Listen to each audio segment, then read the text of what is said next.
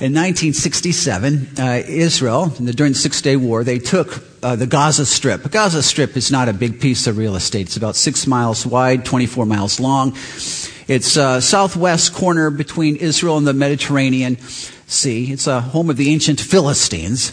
Uh, Israel took it in 67. In January 2005, the then Prime Minister of Israel, Ariel Sharon, Ariel Sharon, gave it to the Palestinians as an, and hopefully hoping to broker peace. Now, February 2006, uh, Sharon uh, had a massive stroke. He's still today in a vegetative state from that.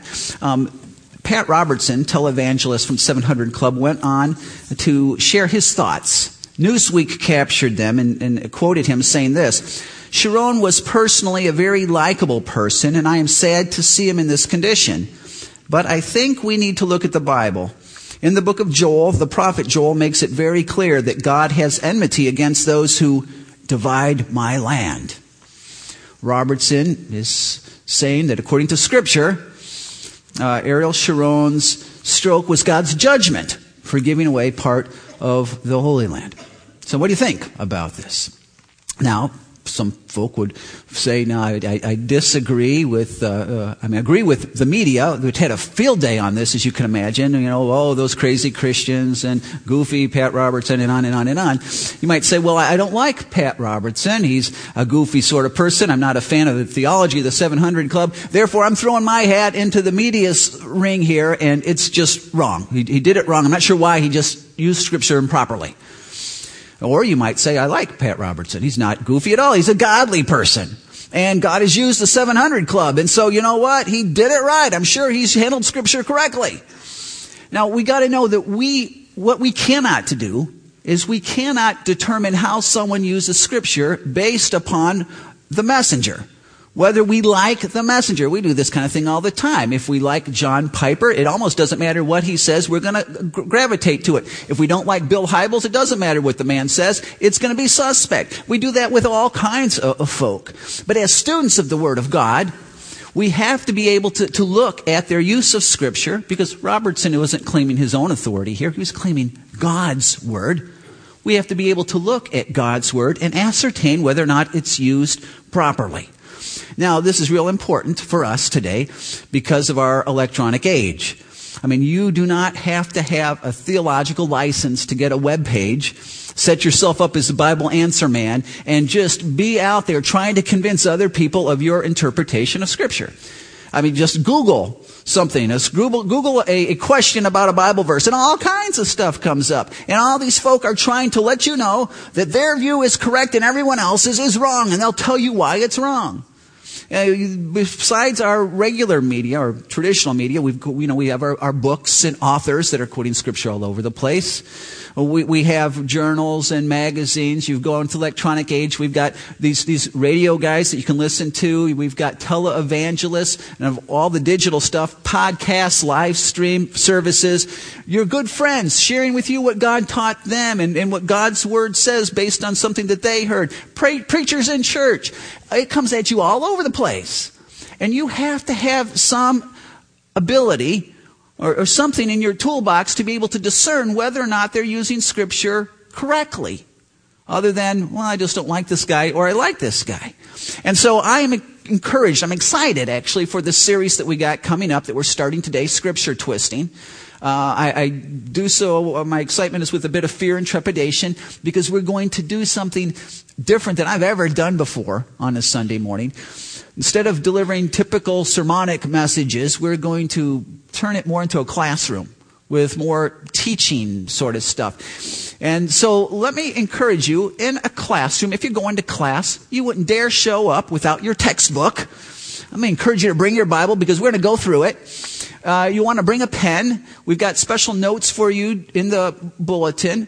Uh, if you are in a life group, that's fantastic. Take notes, draw concerns, questions, take them to your live group and share them there. That would be wonderful. Don't write me any letters. Uh, that would be great. But you need to know, I, I, as we enter into this, I do enter with fear and trepidation also, because most probably I'm going to push you a little bit out of your comfort zone. We're going to be stretched a little bit. Uh, there will be times where you might be angry with me as we deal with certain texts. Maybe you had a certain view on a text that has meant a lot to you, but as we examine it, it may not really be what God meant by that text. There's going to be some things that are new. They're going to come at you. You're going to wrestle. I'm, I'm okay. Wrestle. Don't necess- you don't necessarily have to agree. Just be able to say why you disagree versus I just don't. That's all. That doesn't work. That doesn't work. And so as we're going through this study, you know, one of the things that, that you hear and that I hear is, is why do we have to do a study on Bible interpretation? I mean, it sounds a bit mm, fleshy. You know, I just, I just like to open the Bible and have the Holy Spirit teach me, and, and that's where I'll go. That's how, how I do it. Problem is, what if the Holy Spirit gives person A and person B two separate things? Well, we know the Holy Spirit really didn't do that obviously the other person heard wrong, right? That, that's what really what happened. Uh, I believe that we want to hear the voice of God, but we want to do it through common sense, which is a gift from Him. It's nothing that fleshly, earthly man invented. So as we look at rules of interpretation over the next few weeks, let me give you a couple of uh, categories for these. First of all, rules of interpretation. There are many, many rules. There are some universal rules for interpreting any kind of literature. These are going to be found uh, in the literature department on Penn State's campus. These will be found at the University of Chicago, Beijing. These are just universal rules that you bring to literature seeking to understand and discern what the authorial intent is. Universal rules. And, and, scripture is literature, and so we will use those. But we believe scripture is more than literature, right? It is God's word. It is divine. And so there are some rules that we're going to look at that are Bible specific. And there again, there are many, many, many rules. We can't look at them all. Uh, some of them are very, very, very fine detailed type things. But we're going to look at five or six over the next several weeks. And here's the goal if we can each have a, a, a toolbox with five or six rules of interpretation that when we're driving and we're listening to the guy on the radio, that when we've got the CD in, or we're, we're walking and we're listening to somebody's podcast, or we're listening to a preacher, or we're having quiet time, whatever else, we can go through, pull those up, and say, what does God's word really say here? What does it really mean? How do I really apply this to my life? Very, very important. Now, people will ask, well, why are you doing this kind of study again? I mean, can't we just open God's Word and it's just plain and go through the plain teaching of Scripture? Well, the first reason why we're doing this is because the plain teaching of Scripture is not always that plain. It, it, it's just, it's just not. Here we've got Leviticus 19:19. God says, "Keep my decrees." Straight up, right? Do not mate different kinds of animals. Do not plant your field with two kinds of seeds. Do not wear clothing woven of two kinds of material. Now, we might say, okay, I'm not mating any two different kinds of animals. I'm going to obey God's word on that one. Uh, but you're going to put different things in your garden this spring. It's just tomatoes. Different things. Ah, you might have an issue. I was tempted to say, reach in front of you. I'm not saying this, but reach in front of you, the pew in front of you, and look down the back of the person and pull out that little taggy thing on the back of their coat or their sweater or their shirt and see if in fact they are wearing clothing made of two different kinds of material. Odds are high. We all are in trouble with this. So what, are we all disobedient? Or how do you interpret this? Isaiah 53. He says, let not the eunuch say, I am a dry tree. What do you do with that, right? Ah, okay, if I'm a eunuch, I'll say I'm not a dry tree. That's how I apply it. Let's move on. Uh, I think there might be more to that. Actually, it's an incredible section. Uh, we want to go to the New Testament, though, because those were Old Testament things. Greet, back up one, will you, will you Linda? Just one. Greet one another with holy kiss. Ah, what do you do with that? Did you apply that this morning? Well, who are you greeting with the holy kiss? That's the question, right? We got to interpret it. Hebrews 6, it says it's impossible for those who have been once enlightened, who have tasted the heavenly gift, who have shared in the Holy Spirit, who have tasted the goodness of the Word of God and the powers of the coming age, if they fall away, to be brought back to repentance. Because to their loss, they are crucifying the Son of God all over again and subjecting him to public disgrace. What does this mean? It sounds like, does it not, mean that you can lose your salvation? And if you can't, according to this text, you can't get it back again. We need to interpret what the text means. The plain teaching of Scripture isn't always that plain. That's why there are over 2,000 Protestant denominations in the United States, all based on interpretations of different verses and different doctrinal elements. Uh, what, do you, what do you do with that? It's the second reason why we do this. And that's because scripture twisting is just so pervasive. I mean, don't think this just happens once in a blue moon. Or one of those, those off the wall author people. Sure, if you get one of those guys, you might get some crazy stuff. Genesis chapter 3, Genesis 1 and 2, the only person speaking is God. Then, chapter 3, the very next person to speak is Satan. And the very first thing Satan says is, Hath God said? He looks at Eve. Has God really said? You know, she, she says, "Yeah, you know, we the tree we'll, we'll partake it and we'll die." And, says, and, and Satan says to her, "Eve, you're misinterpreting what God said. Death? What is death? You shall not surely die." And then Eve decides to do a little scripture twisting.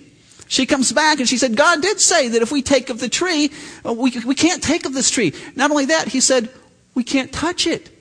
God never said she couldn't touch it. Legalism is born. You know, there's another way of scripture twisting. We add to what God said as well. In, in Matthew chapter 4, we got to know Satan's tactics never end. In Matthew chapter 4, Jesus is being tempted by Satan.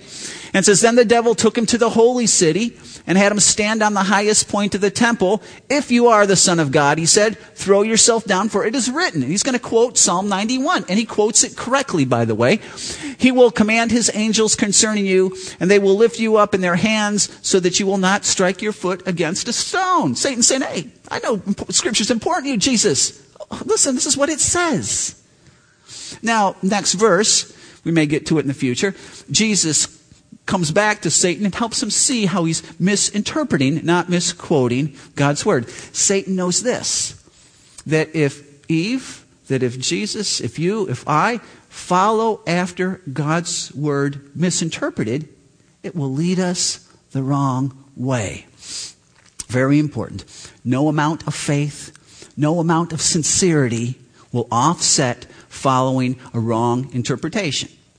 If you hold to Satan's interpretation of Psalm 91, you go to the Empire State Building, you decide you're just going to jump off because it's what it says, man. Before I hit the bottom, the angels are going to catch me. It's a possibility, I suppose, that God can come through for you. But I wouldn't be holding on this text for that purpose. Because that's now you might find just before you hit the ground that, man, I think I misinterpreted this. It's not going to work for you. Uh,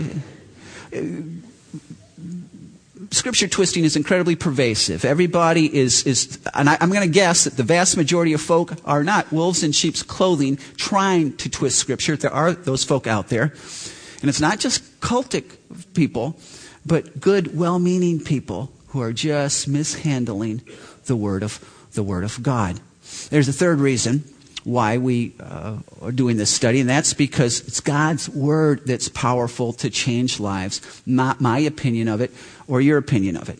Now, follow with me, because in communication theory, two, two elements. There's the content, and then there's the medium, okay, how it's delivered. Okay, this content, what you're saying, medium, how you're going to say it. I'm going to preach it. I'm going to write it. You know, puppet show, creative dance, whatever you're into. Uh, we got we got the message and we got the medium. We have a hard time. People have a hard time separating those two. We we think it's all the same. So if somebody's got incredible content and they've studied art and they've researched and they're just nailing it all over the place, but they're boring as all get out, why don't we fall asleep in five minutes and we leave saying, man, that was just the most terrible, it was an awful thing. Meanwhile, the content may have been great. Now, before, before you poo-poo that for a second, the, the delivery is very important. If I've got a Japanese neighbor who just speaks Japanese and I give them the gospel clear, I mean, so clear, Jesus couldn't do it better. It was just perfect. It was the word of God. It was perfect. But I do it in English. You know what? The content was right but they're not going to understand any of it. The delivery is important. Now, the other side, though, is what happens to most of us, is if the person's a natural order. If they got a gift of communication, they can make us laugh, they can make us cry, they entertain us. It's just wonderful to listen to this person. But the content, eh, you know, it's superficial. Maybe it's twisted a little bit. Uh, we still walk away going, oh, that was great. That was fantastic. Because it moved us. I've got to keep in mind reality, right? Hitler moved people. He was an incredible communicator. Simply because someone can communicate does not make their message good. This is how cults are formed. That which is going to change people's lives based on Deuteronomy 6 or Joshua 1 or Psalm 1 or Psalm 19, Psalm 119, Hebrews 4, 2 Timothy 3. It's the Word of God. And so we want to deliver it well. But, but the content, it's the Word of God that's going to change people's lives. We might walk away week after week going, I've been entertained. We wouldn't say it that way. It was a good message, good message, good message. But if it's not God's Word, if the content isn't there, it's not going to transform. It's not going to transform. If the content is there, God's got all kinds of blessings on His, on his Word. It, God's Word has the power to, to transform. Now, there's a fourth reason. I think I got it number three again because I couldn't decide which one in the hierarchy. But not really. I just made a mistake. But fourth reason that, that we do this is because the stakes are so high. Because the stakes are just so high. When you say, when I say, the Bible says, we are inferring, correct, that God says. Now, if God the one and only, true, faithful, only God of the universe says something, by golly, you better listen, right? And apply it or reject it to your peril. When we, when we speak for God, we better be quoting Him correctly. I don't know if you've ever been misquoted. Isn't that a terrible thing? You've been misquoted, all kinds of stuff gets out. God doesn't like to be misquoted either. His, it's only his word that's going to change, not my view of it, my interpretation per se, my opinion of it. It's God's word that's going to change people's lives. Now, Pope Urban II, 1096 uh, AD. Uh, then it was, it was not this simple. I don't mean to simplify it, but based on some of the examples in Joshua, came out and said, Christians, if in fact you unite and retake the Holy Land from that Muslim horde that's there, God will bless you. He'll give you the land back. Thus, the Crusades were born. Now, uh, 200 years of, of, of crusades, uh, militarily speaking, they were a dismal failure. Uh, you know, the, the, Crusaders won one out of seven battles. Uh, it, was, it, was, awful militarily, but, but spiritually it was worse. Now, Christianity and Islam were never good friends. But up to that point, they could work together in many ways. They were cordial to each other, in, in, in some ways anyway. But at that point, they militarily, vehemently took on an antagonistic role toward each other that we're living with today. The stakes are incredibly high when you misinterpret God's word. If you say, Thus saith God, you can hurt other people's faith. I knew a man. Uh, uh, close to, to, me. His boy was uh, born with a birth defect. And new Christian, someone told him, you know what? If you pray for your son, God promises he will heal your son. God has promised that. And this new believer was like, wow, that's so cool. I'm glad. Of course God will do that for me. Yeah, he's God. And so he prayed family, as much faith as you could possibly muster. And when it became obvious that God wasn't going to heal his boy, he walked away. And why not? Because if God promised, and God doesn't come through on his promises about this, how can I trust him promises about eternal life or anything else? What kind of God is this? When you put words in God's mouth and make promises for God, you put other people's faith in major, major jeopardy. The stakes are just too, too high. We cannot miss this one. We just cannot mess up with this. Uh, I would say that there's another reason going to have that in the notes if you're taking notes, but it's because we've been commanded to. Second Timothy. Oh, I did have that on here. Good. Uh, do your best to present yourself to God as one approved, a workman who does not need to be ashamed and who correctly handles the word of truth. If you can correctly handle the word of truth, you can incorrectly handle the word of truth, can't you? And he says, do your best. Give it everything you got to make sure you correctly handle the word of truth. Uh, very significant. And so uh, we're going to embark on this study. We're going to give you one, one uh, rule of interpretation this morning, and that is this probably one of the most abused rules, and that is simply that biblical example is not authoritative.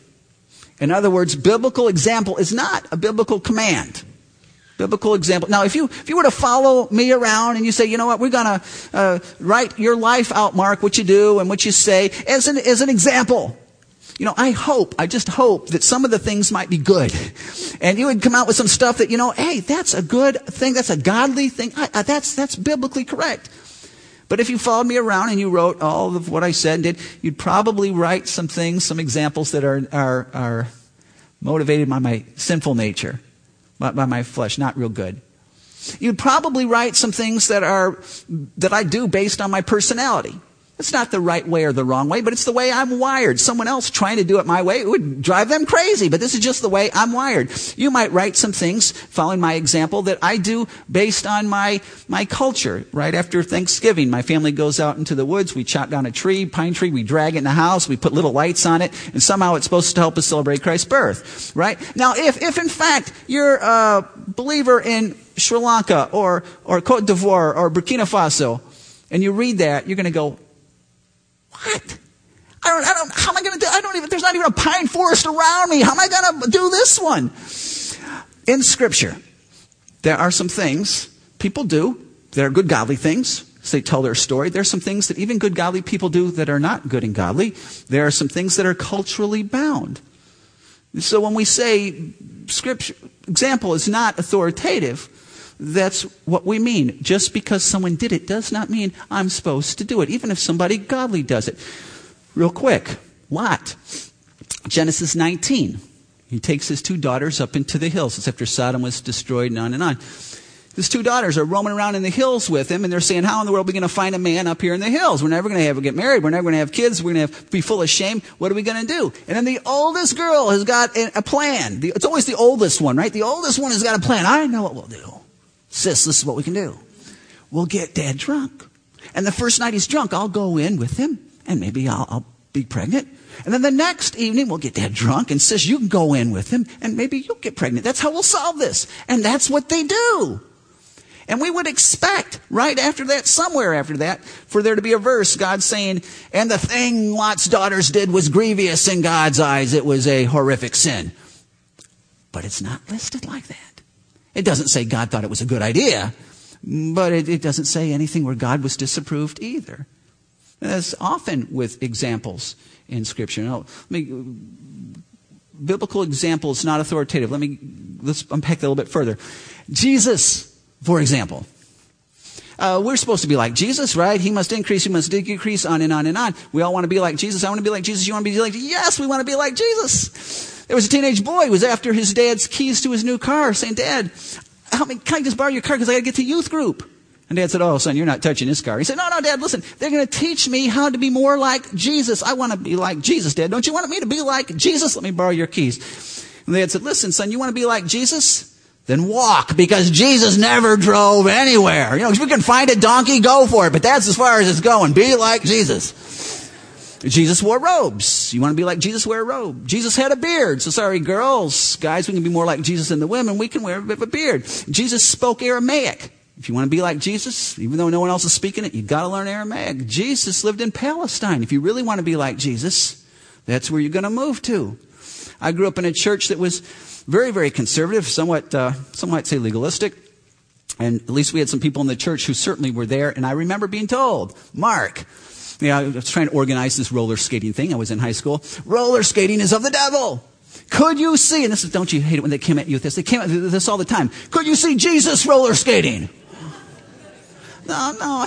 You know, maybe, you know, going around and the wind's kind of blowing his hair and his robes, and they turn the black light on. You know, it looked like transfiguration or something. But then going in the middle and doing the hokey pokey, no, no, I can't see Jesus roller skating. I can, can you see Jesus eating pizza? No, I can't. Could you see Jesus bowling? You know, no, it's 300 every game. I don't know. No, I can't see Jesus bowling either. Can you see Jesus wearing jeans? No, no, no. I can't. In my mind, I can't see Jesus outside of his culture that I suppose it to be. I, I can't picture him outside of that. We would say, well, that's obviously Mark. Those are cultural elements. We can discern that. All right. How about this? Jesus was single. As a matter of fact, culturally, he should have been married. It would have been expected for him to be married, but Jesus remained single. Now, there are people out who'll say if you really love him and you're really committed to him and you're really committed to his church, you know what? His church will be more important to you than, than earthly spouse. And therefore, if you're really holy, you're going to be single and committed to his church more than a family. And so if you're, you're, you're sitting there thinking, I, I really want to get married, but I really want to be like Jesus, and I'm just not sure what to do with this, uh, keep in mind that biblical example is not authoritative. Where you need to go is the instructional portions of Scripture, your sermons, the epistles, on and on. And you should go to 1 Corinthians chapter 7. Let me just mention this for you. What a deal. 1 Corinthians 7. And the whole chapter, I mean, excellent chapter. But Paul says, Now for the matters you wrote about, it is good for a man not to marry, but since there's so much immorality, each man should have his own wife and each woman her own husband. Okay, he says, eh, it's, it's, yeah, you can go that route. Verse 25, he says, Now about virgins, I have no command from the Lord, but I give a judgment as one who by the Lord's mercy is trustworthy. All he means by this is I haven't heard any specific teaching from Jesus' mouth on this one. It's still inspired. It's just as inspired as any other portion of Scripture. He says, Because of the present crisis, I think that it is good for you to remain as you are.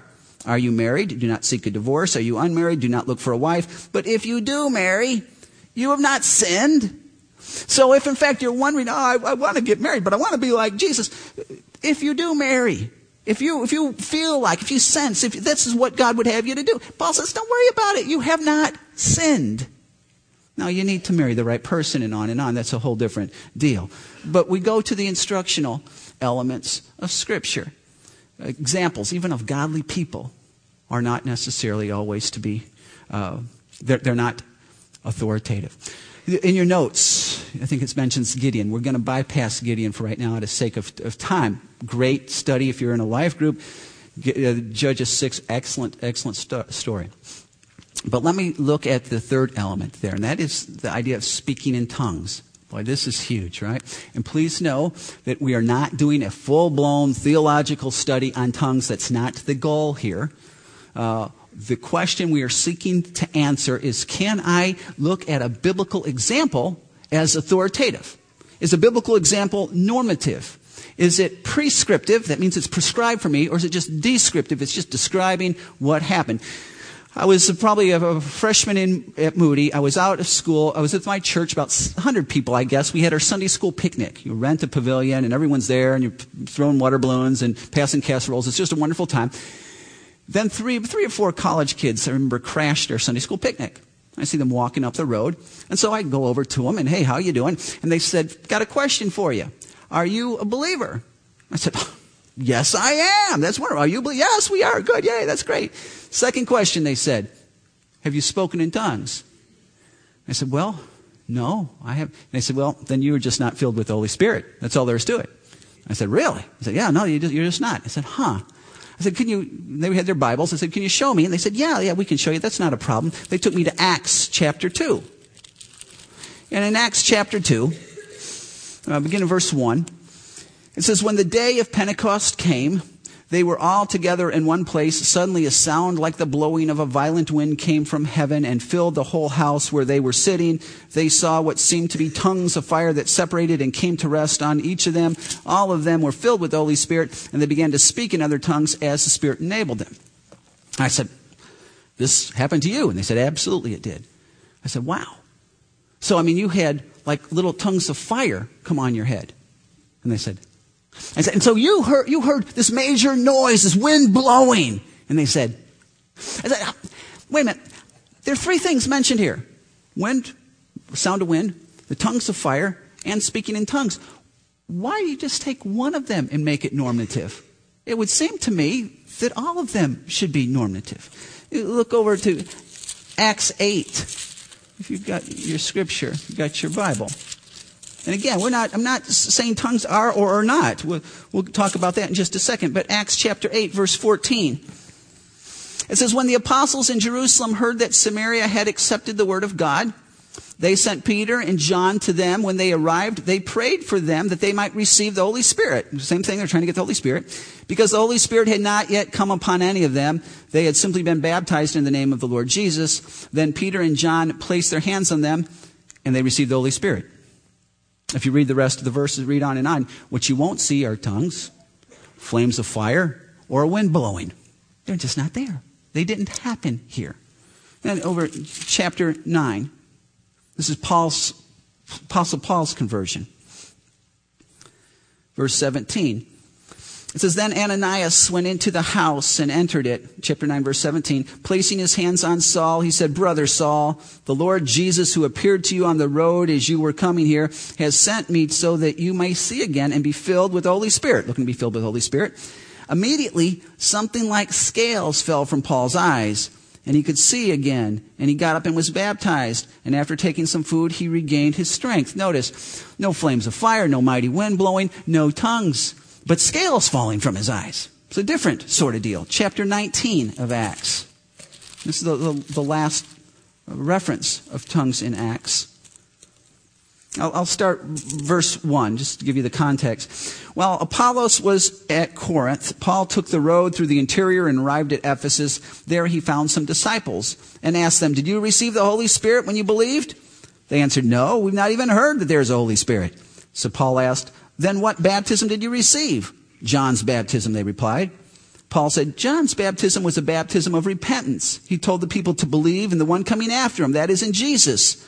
On hearing this, they were baptized in the name of the Lord Jesus. When Paul placed his hands on them, the Holy Spirit came on them, and they spoke in tongues and prophesied.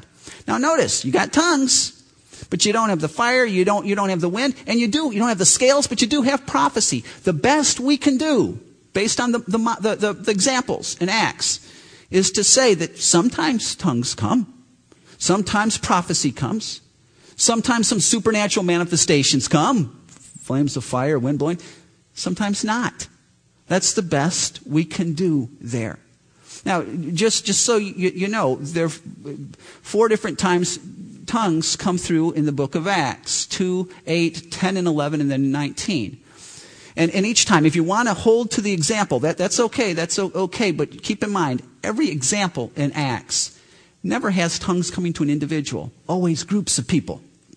Also, when tongues came, okay, they were never talked about beforehand. No one said you had to speak in tongues, guys. No one taught them how to speak in tongues. No one told them the importance of speaking in tongues. It was like they were just hit upside the head by the Holy Spirit and they spoke in tongues. That would be the model if, in fact, you want to follow the model. Now, if we want to know truly what tongues places in the church, go to 1 Corinthians 12, 13, and 14. We go to the instructional portions in order to get some insight on the, on the examples, how they pertain, how they work through. Uh, lots of, lots of, of examples in Scripture. You might say then at this point, what good are the examples in Scripture? I mean, if in fact they're not authoritative, what good are they?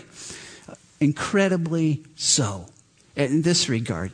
Um, the other day, uh, I was, uh, this happens multiple times actually, but I'm at my computer. I Google, it's not working the way it's supposed to work, right? So I, I Google what I'm supposed to do. I'm reading the thing. I still can't get it set, can't figure it out. I bring in our IT guy who, just a few moments he does it, works fine. As I watch what he does, I go, oh, I said, that's what kind of what they say. Now I see how it works last night my computer wasn't working. Called my after I spent at least an hour, called my son Nathan. Nathan, here would you would you figure this out immediately? I'm watching what he's doing. Oh, it's got one of oh, I see, got it, understand. I can see that now. Uh, scripture says I'm supposed to pray. I know I'm supposed to pray. I, I, I, Jesus says it in Matthew 6, 6 in a sermon. Paul says it multiple times. I'm supposed to pray. Got it. But I'm struggling with this. Then I come across an example in Scripture, Mark 1 35. Do we have that up at all? Very early in the morning, while it was still dark, Jesus got up, left the house, and went off to a solitary place where he prayed. And I look at that. I know the commands, but I'm not sure. I look at that and I go, that's a great idea. Get up before the day starts and, and, and check things out. Look, Jesus is intentional, man. He sets his alarm clock because he gets up before everybody else. It is still dark out. And he gets away to a solitary place. Yeah, I've been trying to pray in so much commotion. God. Yes, yes, yes. This is the way I can do it. Now, what you can't do with this verse is you can't say, this is a command. Good Christians pray in the morning. I pray in the morning. Don't you pray in the morning? You can't go down that road. What if you're a shift worker? This is not going to work for you, right? And if you really want to follow the, the, the example, keep in mind, he got it when it was still dark. You have to do that. And, and it's going to be killer if you're living in Alaska, right? In the summer days, it's not going to work for you. Also, he left the house. Also, keep in mind, he did not bring his Bible or scrolls with him, just prayer. This, if you, you scriptural examples are not authoritative. Now, the South, during the Civil War era, when they thought the North was, was had their aversion to slavery, or their, their thinking on this was that this was purely political. The North was just trying to break the South's economic back. And, and the South realized that, you know what, we've got God on our side because the examples of Scripture, there's slavery all over the place. I mean, I mean, we got Abraham had slaves. And of course, the, the Israelites were made slaves by the Egyptians. But then when, when Joshua took the land, they made all the folk there that they didn't wipe out slaves. And then Saul had slaves and Dave, Godly David had slaves and Solomon had slaves and on and on and on. Yeah, slaves, of course. It's, it's, it's an institution from God. Slavery is, is, I can't believe the North is trying to, trying to wipe us out. And so they marched into battle. Again, we're not, I don't want to oversimplify this. There is economy and a lot of other things going on. But they marched into battle partially because they thought they were following the examples of Scripture. There were somewhere between 620,000 to 850,000 American soldiers killed in the Civil War. All of the other wars America has been involved with combined don't give you that number. Uh, when you follow a wrong interpretation of Scripture, when you simply seek to follow an example, you can find a lot of trouble for you, for those ar- around you. Now, our goal again is the next several weeks, we're going to come up with a, a, a different rule each week. Pack that hopefully in our tool case. We want to work with that. There's some case studies on the back of your notes that I want you to see work those things through if you can.